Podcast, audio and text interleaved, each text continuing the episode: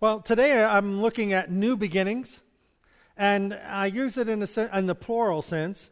We just don't have one beginning, we have numerous beginnings. Every day is renewed. Every day is a time of picking up what God has done for us and seeing how that God is at work in our life. And in 2 Corinthians 5, it says, Now we look inside, and what we see is that anyone united with the Messiah gets a fresh start is created new. The old life is gone, the new life burgeons. Look at it. All this comes from God who settled the relationship between us and Him. Rhonda, would you please return to the platform? you see, we have, um, there are certain things that in our life fit, and sometimes they fit for just certain times and certain places in our life. Now, this, if Rhonda would put it on, it's her old. Go ahead. It's my own Letterman jacket. it's it's her own band jacket. There she is. Yeah, and she actually almost. 68, but it doesn't. Oh, well, I was trying to find mine, and mine wouldn't even come close to fitting. I can't even get it in, you know. So, but we see that this is a nice jacket, but it's kind of out of style, and it was for a certain period of time in her life that doesn't quite fit where she's at now. Even though it could fit physically, it isn't, it isn't the right fit for who you are at this moment. So that's it. You can, okay. you can wear it home, dear. yeah. yeah. Yeah, I was trying to find mine and I don't know where it's at. So, yeah, the farm isn't there anymore. Uh, yeah. So it's one of those things as we, we look at our life where we've come from. You know, it isn't that something was wrong, it was that was the right time, it was the right fit for that time period. But you know, where we run into trouble is that we try to keep what once was and keep what once was very important to our life, and we don't realize that it's for a certain time and for a certain season. You see, you know, and uh, we, we look at how that we go through school and you know how that we graduate and go to college or whatever get a job and go to another job or some of the teachers retire and some of the going to be teachers and you know all the things that's going on. And we're looking at our own process. We're looking at our own steps that how that god has ordered our steps. And it says here in Second corinthians we see that anyone united with the messiah gets a fresh start. God gives us a fresh start a fresh start. Every day is a fresh start. Sometimes we put it for the first year, New Year's resolution, January 1st. Well, that's the fresh start for the year. And we make all these New Year resolutions and we don't keep them because we think they're a fresh start. And reality, we have a fresh start every day. Because God has given us promises. He's given us His Word, and His Word is in our hearts and lives, and it re- it's renewable. The Word of God is renewable. Heaven and earth will pass away, my Word will never pass away. So the, renewal, the renewing aspect of God's Word and God's Spirit is continually going on. Do you know? I forget what the time period is, but there's a, there's a certain time frame that our body totally changes. Every cell is replaced with another cell to the point that the original cells are no longer there, they're gone. And that the regeneration process goes on. And, and, and there is a time period, they, they have it down, and I completely forget what, whether it's weeks or months, I don't know. But there, there's just this regenerating process that going on inside of us physically. Our blood cells, they're, they're continually changing. You know, I used to think when people would give blood, my gosh, they're giving away. What, what happens when they run out? well, we're, we're set up in our body to reproduce, to keep a certain level of blood within our system. Well, think of it in that, in that context with the Spirit. The Holy Spirit just doesn't come and zap us once and okay, we're ready for heaven and we're on this we're on this kind of spiritual plane that kind of just running into eternity, can't wait to die to go to heaven. And it's like this, you know, but that's not what it is. Our spiritual plane is a continual onward growth. We're always changing, and no matter how old we are in our faith, there's always more to have, there's more to understand, there's more to what we have in God than what we currently understand. And where we run into trouble is whenever we have our old experience, the jacket, we have our old experience, and we think this is all there is. There isn't. It just keeps growing, it keeps renewing. So that anyone united with the Messiah gets a fresh start, is created new. The old life is gone. old life is gone. The old life is dead. the old life is washed away by the blood of the Lamb that my life of sin and my life of thinking that all this is for me and me, mine, you know, that I can have it and possess it and it's all about me, we realize that our life is about God. And if we seek to please God, we are going to find our greatest gifts. If we seek to please God, we are going to be our greatest person. And if that person that God has created us to be is a doctor, we're going to be the best doctor because we're fulfilling God's purpose for our life. If it's to be a teacher, if it's to, you know, work in the factory, if it's to, you know, drive a bus, whatever. if whatever we are doing is what God wants us to do, we, ha- we are growing and, and God is using that life that we live and the talents that He has bestowed upon us in our life for us to continue to regenerate and to continue to grow and to, to be nurtured by the Holy Spirit. So, the, and our old life is gone and a new life burgeons. It just continues to flourish. Our life in Christ continues to flourish. Now, flourish is it's a, you know, that's a great thing. Flourish. you know, it means that, what does it mean? Anybody have an idea what burgeons means? Flourish? Burgeons? It, it blossoms. Bob, you're a blossom. we say, Well, I'm no flower. Uh, Mom, but you see, we all, Bob and, Dave, and you know, all of us here, we're blossoming. That means we're coming to harvest. We're, we're bearing fruit. And it continues. It's an ongoing process. You think of in the book of Revelation, it talks about the trees by the river of life, and each one brings forth fruit every month. brings forth a new fruit. And our life burgeons with fruit. Our life becomes blessed. And did you ever, when did you ever feel the best about your blessings? When do you feel the best about who you are? One, we like it when people say, that was good. You know, what you're doing is very special. We like that. But the biggest blessing is when you do something for someone and it meets their need and helps them at that moment in life. Then you know, wow, that was really good. Not because I did it, but because God did it through me. And you see, that's why I think of, of our professions and our giftings and the things that we do with our life, that what we do is something that honors God. My mom, she loved to cook. And, and you know, and she, would, she could cook about anything. And every, sometimes people would making cakes and things. I know I've said it before, that she would make cakes and take them to church and people would pay her for it, you know. Well, our life, she loved to bake. And she was just good at baking. And, you know, she just saw herself in what she did, and she really loved that. Know, she did many other things, you know, but she loved her baking. Well, our life burgeons. it blossoms. That what we are doing not only brings a blessing to us, but it brings a blessing to others.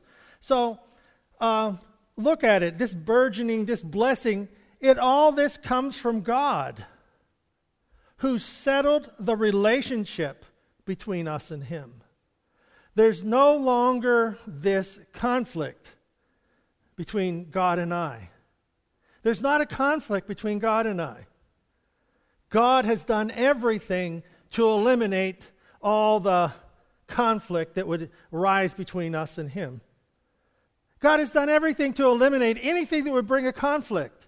And He wants us then to be receptive to what He wants to do and what God wants to do in our life. Do you have dreams? Do you have things that you would like to do? You know, your bucket list? do you have a list of things you'd like to accomplish or go or do or see or say or write or whatever? Is there something you would like that's on your bucket list? Well, who gives us our dreams? Who gives to us that reality that these are important? That these giftings that we have not only will bless us, but they'll bless others. That what God has given us for a dream isn't just something for me to possess and, and hoard. It is given to me so that I can possess it and share it with others. And in the sharing, it brings the blessing, it blossoms the, the activity, it brings to fruition that which God has begun in our lives. So it, it's all settled in this relationship between us and God, and there's no conflict. God doesn't have a conflict with you, He has love for you. God doesn't have God does not want to withhold, He wants to bestow. He doesn't want us to measure up, He wants us to walk up. walk up to Him, to come boldly into His presence. We don't have to hide, we need to be in the open. Our relationship with God is something that He, in the open, He blesses, and people see it, and some don't like it, and some love it because we're going to bestow God's blessing into their life. In Ephesians chapter 5, it says, Watch what God does, and then you do it. Watch what God does, and then you do it. Now, it doesn't mean with the blind man that, you know, God spit on the ground, made mud out of it, and stuck it in his eyes, and told him to go wash. That doesn't mean we do that. you know, we're not supposed to, do, we don't do that. But what it means is, what is the creativity of God? Jesus never healed anyone, to my knowledge, he, he never healed anyone the same way. There wasn't a formula that Jesus used. Sometimes it was the faith of others. The, the individual who was lame and he was on a mat, and his four friends brought him to the, to the house, and they couldn't get in because of the crowd. So somebody came up with the idea. You know, the, the, the four guys didn't stand around and say, Well, we can't get in, let's take him home, just drop him off here. Someone had an idea. Let's lower him through the roof. Well, I don't know about you, but destroying somebody's house is not what we would consider a, a good thing to do in the name of God. But whatever it was, they, they went up there, tore the roof apart, and lowered the man down in front of Jesus. You know, that was a great thing that, that happened. He lowered him down, and it was the faith of the individuals who were carrying him. The, the, the man himself, it wasn't his faith. How about the, the, um, the, the synagogue ruler comes to Jesus and says, My daughter has died. Will you come and pray for her? She doesn't have any faith. She's dead. She's gone. And, and the guy says, If you just come, I know that if you touch her, pray for her, she'll, she'll be well. So Jesus starts off on the journey to go there, and the, the, what happens on the way is this woman who is pushing herself through the crowd, touches the hem of his garment, and she's healed. She has great faith. She says, If I can just touch the hem of his garment, I'll be healed. And Jesus stops and says, Who touched me? And the disciples, what do they say?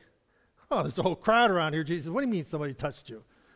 And he said, No, I felt virtue. I felt virtue.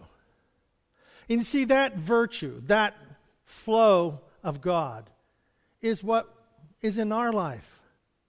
And I, I go back to the story of, of Martha and uh, Mary, the mother of Jesus. That Martha was pregnant and Mary has conceived by the Holy Spirit. And I know I've told this before, but it's still, uh, it just, it, it's just something that resonates with for me. That Martha is pregnant with John the Baptist, and the womb, you know, the baby's maybe three, six months old, whatever. And Mary goes to Martha, and when, when Mary greets Martha, what happens? The baby jumps in her womb. the, the life that was in her came to life. Okay? And the life that God has in us comes to life. It comes to life inside of us. That when we hear a promise, when we think of a promise, God, I can do all things through Christ who strengthens me. When we face a difficulty and we go, God, you said all things, I can do all things through you. So here it is, God. And inside of us, there's this life, there's this quickening, there's this, this life of the Spirit comes to life again in us and like quickens us. And whenever we face difficulties, we face trials, we face any situation, good or bad, we're thanking God for His presence and going to God and reminding God of His, pre- of his promise to us.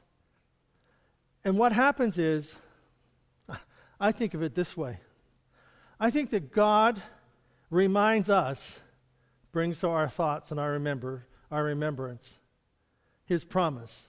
And He wants us to say it and to declare it to, to God. As for me and my house, we will all serve the Lord. You know, when I say that and I think of it, I think of not only David and Rachel and their family, I think of my nieces and nephews. I think of, I think of my brothers and, and their kids and, you know, the extended family.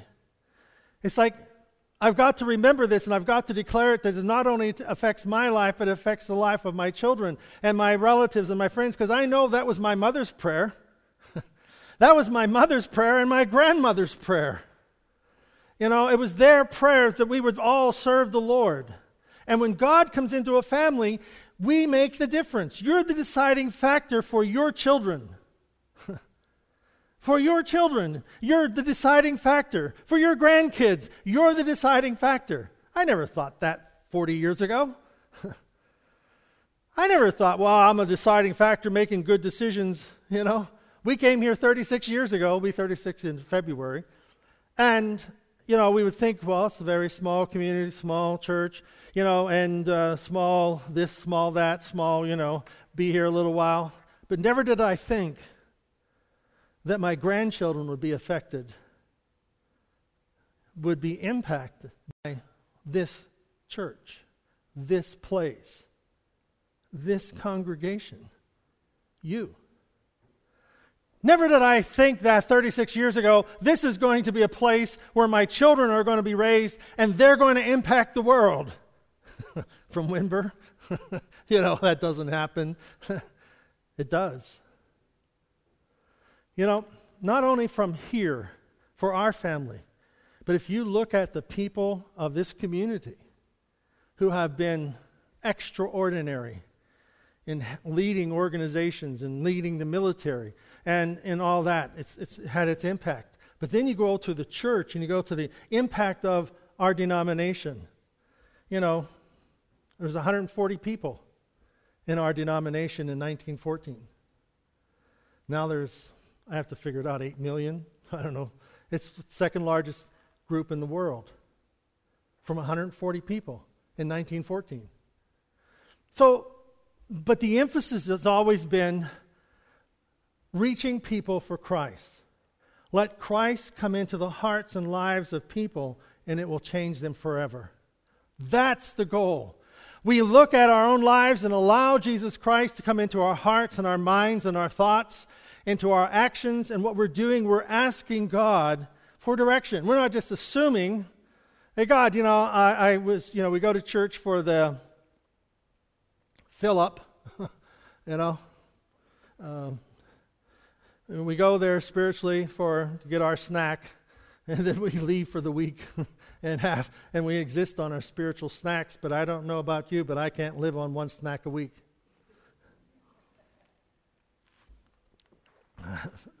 physically or spiritually. So it's important to us to see what God is up to. It's up to us to see what God wants to do in our lives. And it's, it's important that what God does, watch what God does, watch what God does. you know, I, I have, uh, I have kind of a, I have kind of a mind that's like Scrabble. you know, always trying to put the words together. you know, I never get, I, I don't have pictures. Now, my wife has pictures. She sees everything in pictures. You know, I'm still searching for the letters and she sees the whole dictionary. You know, yeah, it's just one of those things. And so in our lives, we have different ways of seeing things. What we, what we want to do is watch what God does. Watch what God does. We read the scriptures, we watch what God does in the lives of, the, of individuals. We watch what he does. Now, let's look, let's, let's look at, we're going to take a little snapshot of Jonah. now, Jonah is the kind of guy that he's been a prophet, he's been a person of, of influence, he's been a person of seemingly expectation because he, you know, God has chosen him and he's been speaking for God. And God tells Jonah, I want you to go to Nineveh. And I want you to proclaim the gospel there because uh, I'm going to do a work in Nineveh. Well, Jonah has an old coat. He's not an old goat, he has an old coat, okay?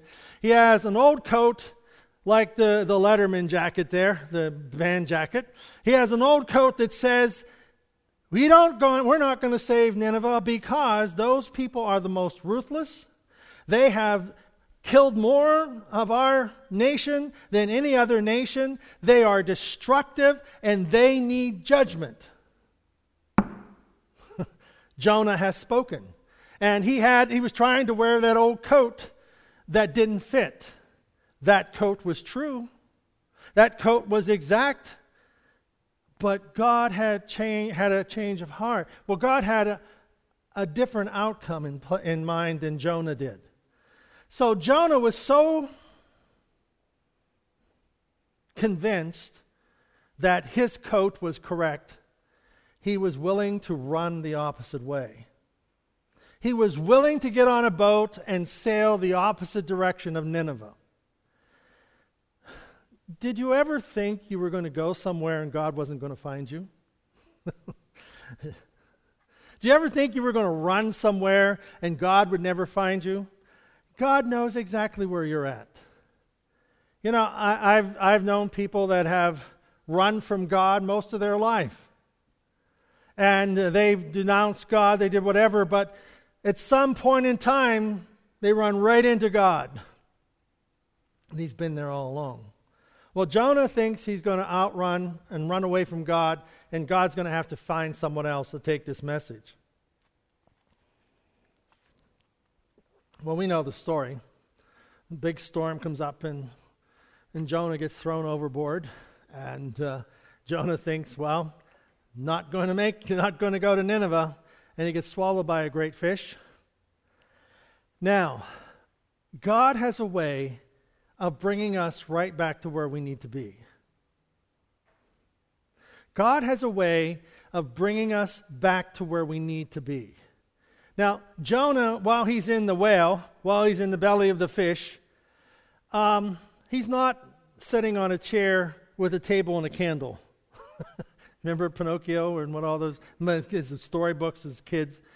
Yeah the other ones, the other. If you're too new, if you're too new, if you're too young, you haven't got a clue. But they used to have these books, and there was this outline of a whale, and there's this guy sitting inside the whale on a chair with a little table and a candle, you know, reading. Well, that's not what it was. If, if, you, if, if you ever, I don't ever, I've never been in the belly of anything, but uh, you're in the belly of a, a whale, of a whale, you've got all this krill and these little slimy things crawling all over you. You've got digestive juices eating at your face and skin, and you know, you're just being digested alive. And Jonah decides he should change his mind. And, and I like how that in, in the description talks about Jonah going into the depths of the ocean. And, and you would say, well, how would he know how deep he is? What happens when you go deep in the ocean? Pressure. And the pressure of the deep is pushing in on Jonah. What if the fish decided, had acid indigestion, and just needed a good rift and pop out Jonah at the bottom of the ocean? He'd never make it. God has a way of bringing us to where we need to be and bringing us to the place He wants us to go. And Jonah ends up being, but in, in that situation, if you read it in, in Jonah, you read about how that while he, he wants, he recognizes there's life in him and he recognizes that I'm going to, I'm going to be in Jerusalem again. I'm going to be in a place where I can worship God again. And he starts to be praising God and thanking God. And the next thing you know, he's brought, thrown up, up on, the, uh, up on the beach. And there he is in a strategic place to head to Nineveh. God has a way of bringing us to where we need to be. And you see, God doesn't have a conflict with us. We may have a conflict with God, but He doesn't have a conflict with us. He has a, a plan for our life, He has blessings for our life, you see, we're, we're in the midst of one of the greatest revivals of all time. Here? yeah, here. We are in the midst of a great renewal because all over the world people are coming to know Jesus in, na- in numbers never before known. All over the world, there's a message about Jesus Christ and how that Jesus can make a difference in people's lives. And, uh, and around the world, the gospel is growing and, and, and burgeoning, blossoming. It's just changing people's lives. And we find that we are part of it. Whether we believe it or not, you're a part of a, of a, of a movement, you're a part of a church that is a glorious church that doesn't have any problems because it's the bride of Jesus Christ, and one day he's going to return, and we're going to go to heaven. One day Jesus is going to return, and we're going to go to heaven. In a moment, in the twinkling of an eye, the dead in Christ shall rise, and we which are alive and remain shall be caught up to meet him in the air. We're going to go to heaven. And it may be by dying or it may be by change, but either way, we're going to get there. And God has done the work already. And what he's waiting for me to do and for all of us to do is that what God does and then you do it. Watch what God does and then you do it. God doesn't have a problem with us, He loves us. He's gone before us to prepare a way. You know, the Bible says that He'll go before you and, and, and prepare the way that he'll make the mountains uh, come down and the valleys come up. What that, what that is a t- uh, picture of is the kings would send out slaves and workers when the king was going to go on a highway and go visit somewhere. He would have the slaves go out you know, take down the mountains and fill in the valleys and make the roads straight. You see, God has a place for us and a path for us and we may find ourselves in difficult straits, but we just need to remember God is with me. God, in this place of choice, I ask for your wisdom. God, in this place of success, I ask for your wisdom. God, in this place of need, I ask that you provide. In this place of blessing, I ask that you guide me in my gifts. God has not given us anything that is not renewable. It's not everything we have is renewable. Because the promises of God are renewed every morning. No two blades of grass are the same. You know, you cut off the trees that are falling, their leaves are falling. What's going to happen next spring? They're going to grow again. It's going to renew itself, it's going to grow itself. And in our, in our lifetime, God is going to take us to places I never dreamed of. I never dreamt that David would go to El Salvador. I never dreamt that he would go to South Africa. I never dreamt that he would go to Nepal. I never dreamt that, you know, but, it, you know, that was here, the little boy running around church. with that little boy. you know? Running around church. And your wife's downstairs with that little girl. you know, I never thought. But God had a plan. God has a plan for your children and your children and each of our grandchildren and each of us. And we don't hasn't entered into the hearts or minds the things that God has prepared for us. We're just beginning to understand it. And they don't end. Well, at 65, we retire and it's all over. nope. Our walk with God continues on until the day we walk right into heaven. And so until that day gets here, you still got to grow, you still got to change, and you still have to allow God to bless you. Amen? Let's stand, shall we?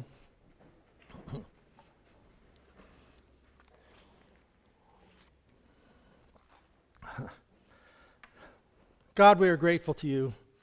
We're so grateful that you have called us, you have provided for us, you have a plan for our lives and a purpose. I pray, God, for your wisdom. I pray, God, for your understanding. I pray, God, for your strength. I pray, God, for your help.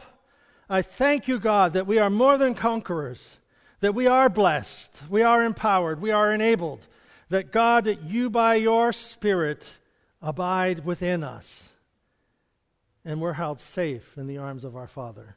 Thank you, Jesus. Thank you, Lord, for the life that springs inside of us at the mention of your name. Thank you, Jesus. Amen. Amen. God bless you.